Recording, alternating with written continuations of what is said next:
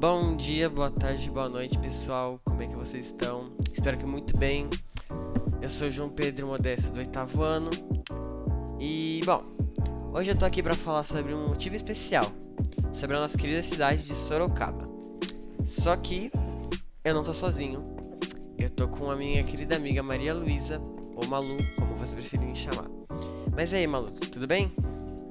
Oi, João, tudo bem sim? E com você? Oi, gente, bom dia, boa tarde, boa noite. E hoje a gente vai falar um pouquinho da cidade de Sorocaba. É, então, Malu, eu tô muito bem sim, obrigado por perguntar.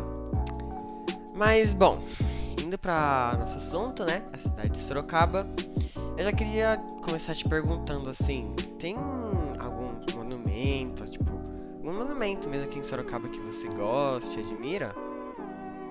Tem sim, a- o nome é Caçato Maru. Hum, entendi, mas. Então, mas como que você acabou conhecendo esse monumento assim? Você conheceu ele por amigos, na internet? Como que aconteceu? Eu conheci ele através de um evento que o nome é Festa da Colônia Japonesa de Sorocaba e ele ocorre lá no próprio parque mesmo. Hum, entendi, mas quanto tempo que esse evento dessa festa assim acaba durando? E também outra coisa, vai bastante gente ou não é muito conhecido esse evento? Olha, essa festa ocorre no mês de julho e durante os dias 27 e 28. E eu não sei exatamente quantas pessoas vão, mas acho que mais ou menos umas 40 mil pessoas. Hum, entendi. É, bastante gente até. Mas esse nome ele parece um pouco diferente, assim, sei lá, ele me lembra um pouco sobre japonês. Sim, por incrível que pareça, é japonês sim. Quando eu ouvi esse nome, eu fui procurar e descobri que é por conta de um barco japonês. Ah, entendi. Ah, interessante, né? Mas então, você podia me contar assim um pouquinho mais sobre esse barco? Posso sim. Então, esse barco foi utilizado para trazer os imigrantes japoneses para o Brasil.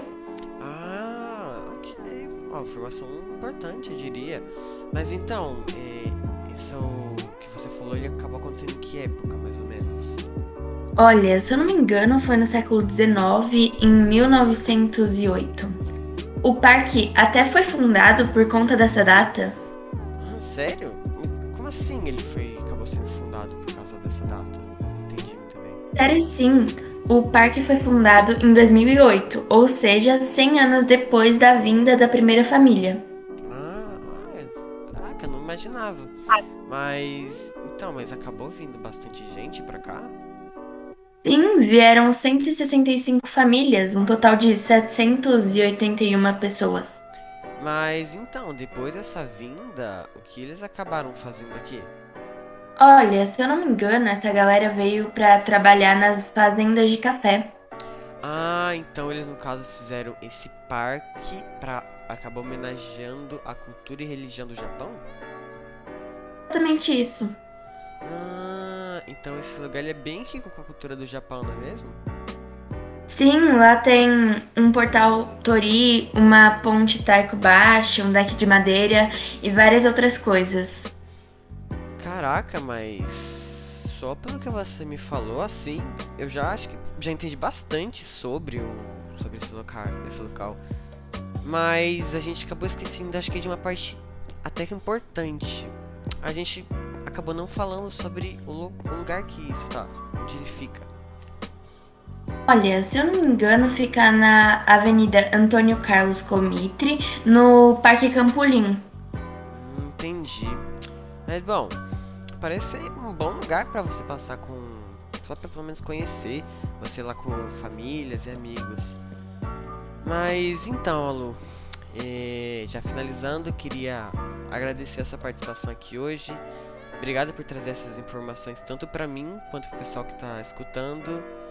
E bom, acho que é sempre bom conhecer mais coisas sobre a nossa cidade. Ah, é sim, sempre bom conhecer mais coisas e obrigado a você, João, por ter me chamado e a todos que estão ouvindo. Bom, então foi isso. Espero que todos tenham gostado e aprendido pelo menos um pouquinho mais sobre nossa cidade de Sorocaba e sobre Caçato Maru. Tenha um bom dia e até a próxima. Oi, eu sou a Vitória Eduarda, aluna do sétimo ano, e estou aqui com Maria Eduarda e Emanuele. E hoje a gente vai falar um pouco sobre a Cruz de Ferro, como ela se originou e como está hoje em dia. A fábrica de ferro teve sua origem em 1765. O que aconteceu durante esses anos? E como ela desenvolveu?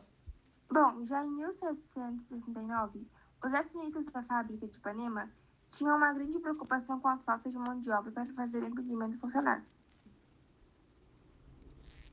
É, então, por que esses trabalhos foram executados? Por tal razão, inicialmente os trabalhos foram executados por escravos alugados e trabalhadores estrangeiros contratados. Dentro, dele, dentro deles, eles eram suecos, alemães e prussianos. A partir de 1800, 1785, o estabelecimento passou por uma fase de dificuldades, pois Portugal proibiu o estabelecimento de fábricas e manufaturas no território brasileiro, exceto aquelas destinadas a produzir tecidos grosseiros para vestir os escravos. Menka, tenho certeza que você tem algo a acrescentar pra gente, não é mesmo? Claro! Vocês sabiam que a fábrica somente iniciou efetivamente sua produção em 1808, quando D. João VI assinou o Álvaro, que permitia o livre estabelecimento de fábricas e manufaturas no Brasil? E depois de iniciado, o que aconteceu? Ela teve o intuito de tentar modernizar a economia brasileira da época, além de também promover uma maior ocupação no território nacional. E após a vinda da família real ao Brasil, o que aconteceu? Após a vinda da família real para o Brasil, essa foi a primeira tentativa que houve. Os mineiros e fundidores chegaram ao Brasil em 11 de janeiro de 1811 e, em 1815, se retiraram após o término do contrato. E quem foi eleito o novo diretor? Frederico Luiz Guilherme Vanhagem foi eleito o novo diretor e foi ele quem, na verdade, fez a fábrica do ferro funcionar. Vitória, você tem algo a complementar? Claro, mas vocês sabiam que no dia 1 de novembro de 1818, dia de Todos os Santos, durante a questão de banhagem, o ferro caiu pela primeira vez em um dos altos fornos no Brasil? O que houve com o primeiro ferro produzido aqui? Bom, o primeiro ferro produzido no Brasil foi usado para preencher moldes de três grandes cruzes, ainda visíveis até hoje. E onde se localizam essas cruzes? Bom, estando uma delas no terreno da própria Fazenda Ipanema, a segunda no Museu Histórico de Sorocaba e uma terceira no topo da montanha Araçoiaba, no Parque Municipal Quinzinho de Barros, se encontram todas na mesma cidade. É, eu acho que é isso, né? Ficou muito legal. e eu espero que vocês tenham gostado. A gente falou um pouco sobre a Cruz de Ferro. E eu espero que vocês tenham aprendido pelo menos um pouco. E tenham visto como Sorocaba tem uma história muito legal e muito bonita. É isso. Muito obrigada. Tchau. Tchau!